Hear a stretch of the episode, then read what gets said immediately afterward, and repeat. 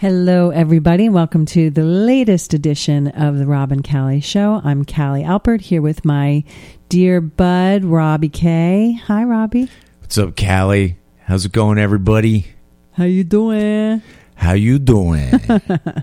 It's a beautiful night here in New York City, and we threw out a few topics earlier today, as we've talked about ad nauseum, or at least I do ad nauseum. We often, we really don't. Someone asked us last night. We we were uh, at the same location last night at, a, at the same party at my house. Actually, it was a top secret party. exactly. I'm like, why a- am I talking so it was, cryptically? It was a top secret location where there was actually a party. um, at my house. I can't give you more details than that, or I'd have to kill you. And someone was asking because now I so proudly, be, you know, beyond introducing you as my dear, longstanding friend, is my podcast mate, is my new term term for you. Yeah. So someone I think was commenting or asking about how much production we do and how much we script, and Yeah. yet again, you know, somehow I take great pride in our spontaneity and the fact that we come in with very little in our brains. We always look at each other like, "I got nothing, you got nothing," a little piece of scrap paper and an idea, and so we're going to try tonight um, on the topic of late bloomers. Thank you. It's nodding to me in silence. No, I'm like, that's right. That's what we're talking about. No, I was thinking about how people were asking us about like our whole production, what we do before the show. And I'm like, we have a whole team of research assistants. they go into a lot of research on the internet. We get lots of information and then we extrapolate what we want. And it's like, no, we sit down with a scrap of paper, a pen, and then we just scribble something and go on the air. So that's really how it happens. You know what? Maybe, all right, here's a stretch. Maybe um, I can tie what you just said and the idea of us just even being here doing this podcast as part of my late blooming process. It's, I, I, um, for somebody who has always th- prided myself on following my bliss, trying to get in touch with what makes me happy. It's taken me a while. I didn't give myself permission to do that when I was younger. I was following a lot of the professional shoulds. And so when it comes to more full alignment with my creative and professional pursuits, Yeah. I would consider myself a late bloomer. And herein, sitting here with you in the studio tonight is one example. Was that a stretch? No, How not at all. that good? I, I think that I completely concur and agree with you, counselor. Um, but it ha- but but late blooming obviously comes in different versions. Mm. The first time I heard the expression, I was probably a young, I would say preteen, perhaps maybe teenager. I was talking to my mother about my future husband, who I did not know at the time, still don't know. And she said to me, Cal, and my mom is intuitive and sometimes bordering on psychic. Mm. And she said to me, Cal, I really don't see you. You're going to be one of those people that gets married, like probably around like age 38. Now, at the time when you're a young girl and you have all your fantasies about that, 38 sounds like a lifetime away. And I wasn't very thrilled by that. Right. And also, you wonder if it's manifest destiny. Somehow, I took that little seed, yeah. and you know, mom inadvertently somehow I that like I sabotaged myself, and God knows I'd like to think that's not the case, but Yeah. I digress. Um, so that's one version of of late blooming, obviously, and then the other is professional. I mean, do you consider yourself a late bloomer? I mean, I think I know the answer, but Yeah, I I always say I think late bloomers bloom large, mm, and I like to believe that. And I love stories where you hear about people that have had extraordinary careers or or um, uh, relationships in their life, marriages, just different things about how they have such a full life, but it took them a while to manifest that in their own life. I mean, I was just thinking about Howard Stern, how sometimes I, I look at him because I know he's done a lot of work on himself. People really talk about how they don't like some of the things he says in his show, but in general, this is a guy who was in a marriage that didn't work out, and he had, I think, two or three daughters, and it looked like his radio career was going well, but personally, he was having a lot of trouble. And then all of a sudden, he got into therapy like five days a week and was in oh my heavy. gosh, five Yeah. days a week. I didn't know that. He was in heavy analysis because he wanted to find out what was wrong with him, where his marriage didn't work out, and why he had so many challenges just as a human being, forgetting about the fact that he was successful in his career. Personally, he was very unhappy. And all of a sudden, he started to work on himself and he met his new a, a new girlfriend who eventually has become his wife of 10 years and they have a great marriage it seems like and he seems happier than ever and not only does he do this show, but then he go, goes on to do America's Got Talent and enjoyed that as a project. And it seems like he's sort of blossomed in a way that I never saw Howard Stern having a career or life like that Hmm. when I used to listen to him in the 80s. Mm-hmm. So I like stories like that because it gives me hope that no matter what I've been through or what I'm going through, that it doesn't matter how old I am. It doesn't matter what the details are. What matters is that I'm still trying. And eventually, if I keep trying, I'm going to manifest life I want. I think it's really, and that's an interesting example. Howard Stern of I wouldn't have thought about that. Um, in, in the I wouldn't have thought about this in the context of him, but that's interesting thing to point out. I think also it's really important not to have a timeline that compares with anybody but yourself. Um, so that there's no judgment in terms of your achievements or your romantic endeavors or whatever. Those are the two things I'm breaking. As my father always says, life really comes down to romance and finance. So I'm breaking it into those two categories, although Yeah. there's many others as well. Or it's also when are you going to get laid and when are you going to get paid? Oh, I like that way better. That's way more interesting. and it's very natural to have timelines that society, you know, sets out for us, and our families project onto us, or our friends, or you know, there's comparisons drawn, and you know, things should happen at a certain time and by a certain age, and it's very hard to live that way. I've I did it for many many decades. Yeah. Um, and then once you realize that maybe things aren't going to happen or there's a different kind of plan for you, you have to let go of that. Otherwise, you could drive yourself sort of bonkers, comparing and feeling underachieved or that you're not in the place that you need to be in. And really, I think it's more about honoring the process of whatever your own personal growth is and not being in comparison to anybody else. Yeah. Uh, but it's hard. Yeah. You know, there's benefits. I mean, there's people that are um, that became parents later. I use in quotes because to me, even in your 40s, is not becoming late parent nowadays. Mm, People in their 50s, yeah. so they have maybe um, more of a span of age between them and their kids, but they have the benefit of wisdom. Maybe less energy to chase them, but the benefit of experience. You know, so it's really. I think there's a lot of blessing and not curses and blessings and curses, but just a lot of different perspective, different ways to look at it. Yeah. Well, I think, you know, I talk about Howard Stern because I've always liked radio and I've listened to radio my whole life, even talk radio. I just really have liked it. You have a really good radio voice, by the way. Did you ever think about it? You know, people say I should do radio. Maybe I should have listened to that like 20 years ago. I mean, if I had a dollar every time someone said I should be in radio, I could definitely buy us dinner. you wouldn't be sitting here right now with me. Actually, I probably would. But anyway, so um, I think about George Clooney. Another great example for me is a guy. Here's a guy who seems like he has the world to himself. Everything is great. I mean, he has everything in the world that he needs. All the women love him. The guys want to be like him. And he was single up until his 50s. And he said he was never going to get married and he was always going to be bachelor and he didn't believe in marriage. And then all of a sudden, he meets this woman, falls in love, and gets married at 53. And I remember when that happened, I thought to myself, if George Clooney didn't find the right girl until he was 53, I think I can be a little patient with my love life, you know? And it's true. It's like, yeah, I, I haven't met someone I wanted to settle down with and make a home with yet, but if George Clooney, you know, didn't find somebody until his 50s, you know, I still got time. yeah, yeah, no, I feel the same way. And also, then there's the added pressure when you're a woman and you're supposed to be, you know, should, should, should, and making babies and being a blushing bride and all those things, because there's more of a fantasy surrounding that for little girls as we grow up than I think there are there there is for little boys and you know men. Um, it's hard, you know, it becomes even more difficult, and we've talked about it a little bit in previous shows where I've gone through my own process with that. And there's definitely um, a- sometimes a sadness or frustration with that, you know, and with anything where things are still in front of you. That said, everybody can say this because there's always something in front of you. If you are an ambitious person, if you're a sensitive, creative soul, there's always going to be some level of um, striving for something in front of you and maybe even a little sense of insatiability. Yeah. Um, so it's hard to separate that out. You know, I could stop and say I feel very proud and grateful for a lot of achievements and experiences that I've had, and yet I feel like I have this huge well, this capacity, this reservoir that's barely been tapped, that is only now starting to be tapped in my early fifties. Is that me late blooming or is that just my natural life trajectory? Maybe it's Who's- both. Yeah, who's to Yeah. say, really? Yeah. I was thinking though about also how where have I blocked the blooming?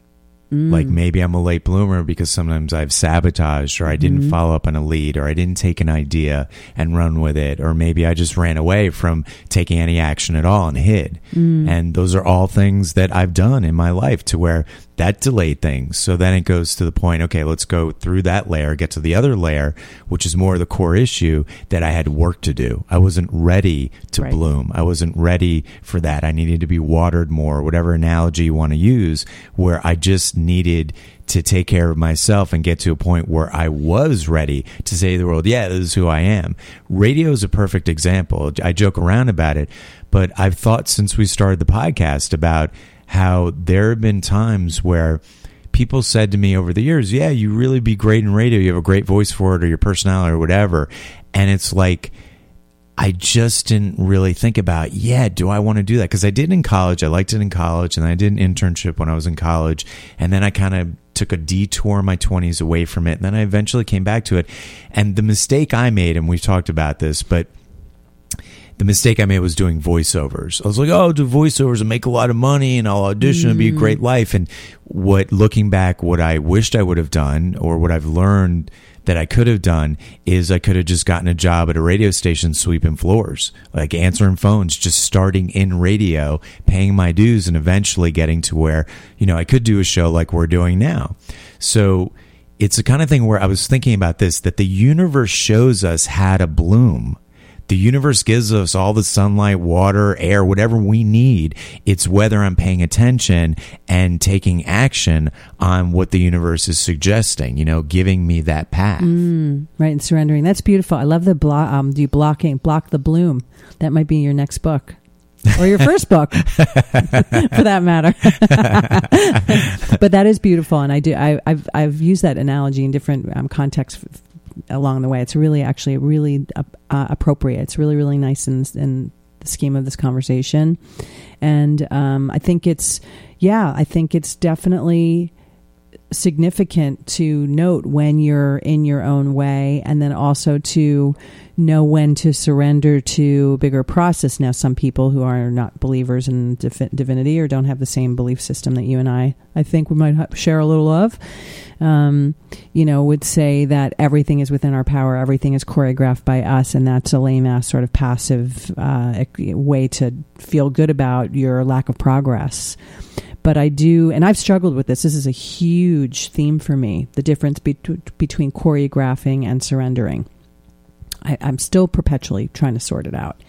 I've become more of a believer in the surrender aspect of it, though. To your point, and I do think that there that that's a huge thing that comes into play. It's like everything that's meant to be does happen, and everything that happens is meant to be. I believe, and so if you take that sort of tenant, then to your point, it might take you to age 60, 60 to find your lady of your dreams where some other guy in his tw- you know that was 22 found it and there there's no comparison there you guys are on completely different paths that are Mhm. completely separable we're just we're just all occupying the same space Well, and it goes to your party last night. I met a couple there you're friends Shh, a with. party last night Shh. No, but they met when they were in college or just out of college, and they've been together for you know over twenty years. They have a beautiful Yeah. daughter, and Mhm. you know here they are. They have a family and careers and everything. And I was looking at them like, wow, they met really young, and they've done Mm. so well, and they seem really happy. And it's like, yeah, that didn't happen for me. I didn't Mm. meet somebody in college or out of college or even you know in my thirties. So Mhm. yeah, I guess you know it goes to the discussion. I mean, we could really have a whole other topic about this, but in this lifetime of my evolutionary path, you know, is it that I had other stuff I needed to do or learn before I can manifest that? You know? Yeah. Yeah. I've often looked at uh, couples along the way with envy that they find each other really young. I've stopped with the envy thing because it's just not a healthy, again, as I grow into my own belief system based on what we're talking about here, Yeah. I recognize that, you know, somebody else's relationship from when they were 20 has nothing to do with me not having found mine yet. Right. They're completely separable things. That said, you could also look at it that there's the benefit of getting to know yourself and knowing how to be on your own and knowing how to be self sufficient and learning what your own voice is and coming t- together with somebody when both of us do as these these people that we wouldn't have been, you know, 10 or 20 years ago. Yeah. So you could look at anything like that Well, and instead of just accepting where you're at.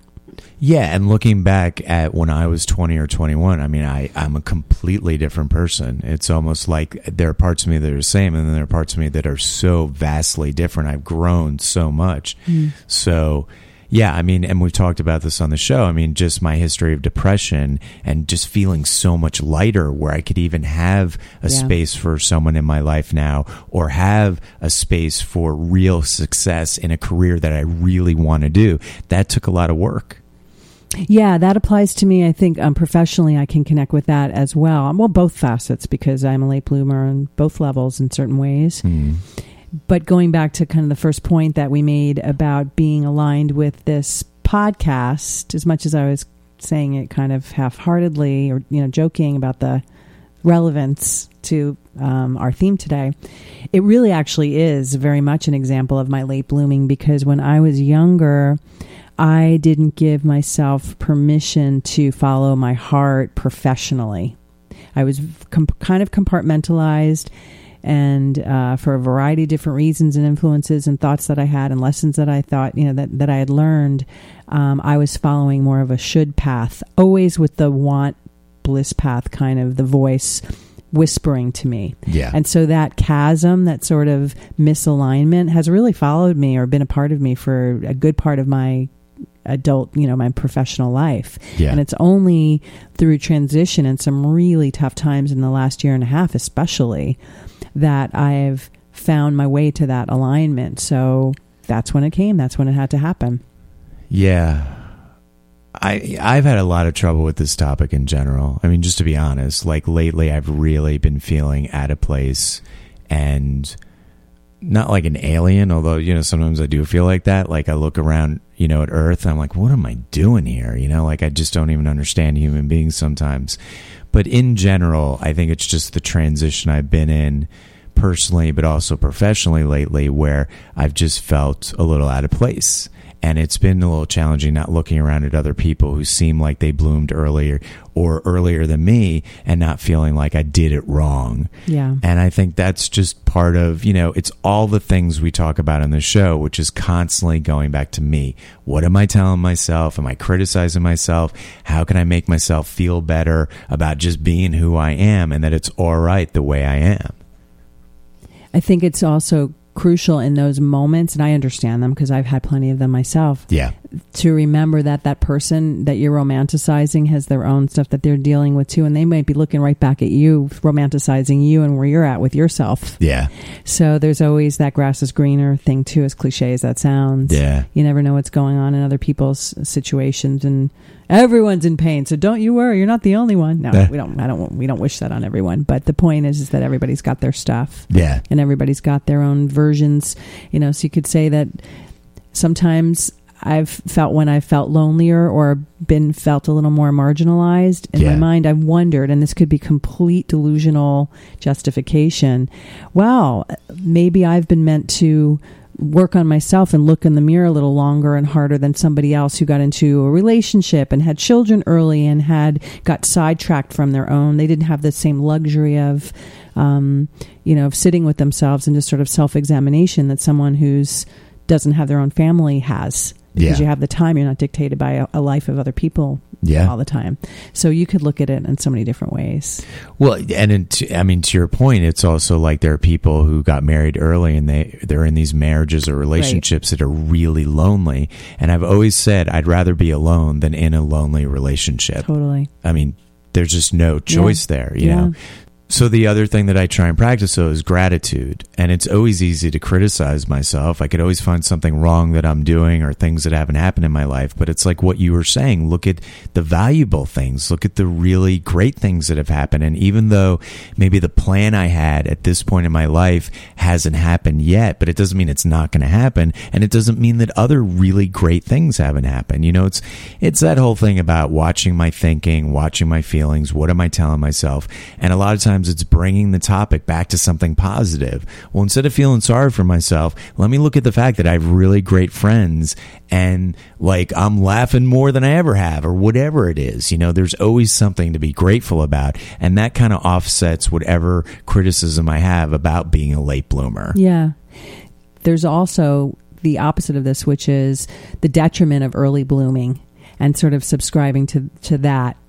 People do get locked, you know, oh my gosh, I haven't found my mate. I'm 25. I haven't had my first kid before I'm 30. People get locked in these things because they don't want to bloom late and then they're just anchored in things that do not help them flourish and are not truthful to who they really are. Yeah. And they end up with all those cliche, you know, divorces and broken families and financial ruin. And there's so many different ways that that can crack. Yeah. So I guess the whole point here, really, the big takeaway is just to try to be accepting of exactly where you are. Yeah one of the things that I bloom late on was having fun in life, and I know that mm. sounds like like what the hell are you talking? What, are, Rob? What are you talking about? But a lot of my life from childhood on was about surviving, not really living. And so one of the things that I had to learn later in life, because I, again, I just had work to do on myself, healing I had to do, and kind of getting through things that I'd experienced was enjoying life and really focusing on joy and fun and laughing and not being so heavy about things and not taking so many things seriously and not taking life so seriously. Yeah. You know, even when I get away from this topic, just to focus on taking a walk in the park or going to the movies or, you know, hanging out with some buddies or going to an improv show like I did the other night, like just to enjoy life. And that's something that, you know, sometimes I wish I had learned to practice earlier in life, but I wasn't ready. Like I thought early in life having fun was just partying. Mm. Like that's what I thought fun was. Then when I kind of outgrew that, it was like, no, it's about doing things that I enjoy that are interesting to me, finding people who have common interests and doing those activities or taking those trips or whatever it is. So that's something that it took me a while to really learn and focus on and welcome in my life and practice. I wonder too, I keep thinking about millennials and younger that uh, I feel like I see more examples of this. I don't know if there's a generational aspect or a sort of zeitgeist cultural aspect to this too. It would be kind of interesting. I don't know if this exists anywhere where you could, you know, quantify if there's more early bloomers in certain decades based on what was going on in the world or in oh, our yeah, economy. it's kind of interesting. Idea. Yeah. Because out of sometimes either um, entitlement or necessity, it's easier to focus on yourself and what makes you happy. Um, I think of now like m- millennials that we're entering a job market that's been really, really tough over the last, you know, seven to 10 years. Yeah. And that's forced to sort of DIY, let me get in touch with what I do and what I'm good at, and what I'm passionate about mentality way early on. So again, I don't want to get too platitudinal or you know about all this stuff, but I just it kind of makes me curious because I would say some of the best examples I know of early bloomers now are those that are um, not just because they're younger, but because they were finding their voice and sort of giving themselves permission to follow their path sooner and not getting in their own way. Right. And I think there might be some sort of correlation between an early bloomer and feeling like you're in your place, like you're aligned with yourself. Does that sound? No, no, I under, no, I understand what you're saying, and it, it goes back to that idea that it's really up to us and how am I blocking yeah. myself? Yeah, and also like they just had the ability to follow their bliss or follow their destiny or follow their desires or whatever it was, whereas some of us have had blocks with that, and we didn't really know that we were the ones holding ourselves back you know, that we were our own worst enemy. And again, in life, I mean, it took me a long time to realize I was hiding in certain ways that I thought, well, you know, I don't know why this hasn't happened, or feeling sorry for myself about something else, and then realizing that I needed to take more action, or I just needed to be more willing. You know, sometimes it's not even about taking action, it's just about being open to it. And when I'm open to the universe, the universe is open to me. You know, it's like the more willing I am, the more things happen in my life. Right, they show up. Absolutely. I think it's really noteworthy here um, to remember all the people, the icons in history the the poets, the actors, the artists, the Gandhis, the Mother Teresa. I think I'm not sure that I'm making that up. Mm-hmm. Um, that uh, started their their major imprint late. You know, I'm Yeah. even thinking there's some actor because you were talking about George Clooney earlier. Was it Danny DeVito? There was somebody who got like their first part when they were in their 50s. I think so. Yeah, like Taxi or something. something um, and that's just one you know one example and you think Yeah. about like ageist um, industries but again there's always time when it's meant to be your time Yeah. and your time does come when it's supposed to happen Yeah. um, but i believe gandhi i think it was he was well into his 40s when his when he really started to make his imprint Yeah. i think mother teresa i'm stuck on them because uh, there's some lecture i saw recently with a client of mine who was citing them so i'm pretty sure i, I have that straight Yeah. but there's there's there's a, there's countless examples of that Well, have you seen that famous failures video? no It talks about all the famous failures in history in different areas of life, from entertainment to business to sports. It talks about how Michael Jordan didn't even make his high school team and he went home and Oh. cried and then went on to become one of the most famous, best NBA players ever. And then it talks about Lucille Ball. No one, they said she wasn't pretty enough to be an mm. actress. Or it talks about Abraham Lincoln, who suffered Yes. from heavy depression and had a nervous breakdown, lost like six elections before he even won one election, and then it went on to become one of the greatest presidents we've ever had in our history. So there are so, and even Henry Ford, I don't think he started, or I don't think he founded the Ford Motor Company and made the Model T Ford until he was in his 40s. Mm, which then was like you know death age Yeah. So it it is everyone's on their own timeline and I think a takeaway that we can offer people is just to remind everybody that it's all right. Wherever they're at in life, whatever they thought they should have done by now, you still got time. You're still here on earth. You're still trying like the rest of us. And the other thing is that compare and despair and to try not and compare yourself to other people. Everyone's on their own path. Like you said, everyone's got challenges. And it's like, I was talking to somebody one time and we talked about if I gave you my problems, you want your problems back. you know, it's like we Yeah, all have our own challenges and ways that we're trying to grow. With that, that's the end of another episode of the Rob and Callie Show. There's a subtle silent cue on my part. Yeah, no, it was a good reminder. It's like, oh yeah, we got to wrap this up. So anyway, thanks for listening. If you want more information about me, you can go to robk.com. And if you'd like to learn more about me, you can find me at calliealpert.com. Thanks for listening, everybody. Take care, y'all.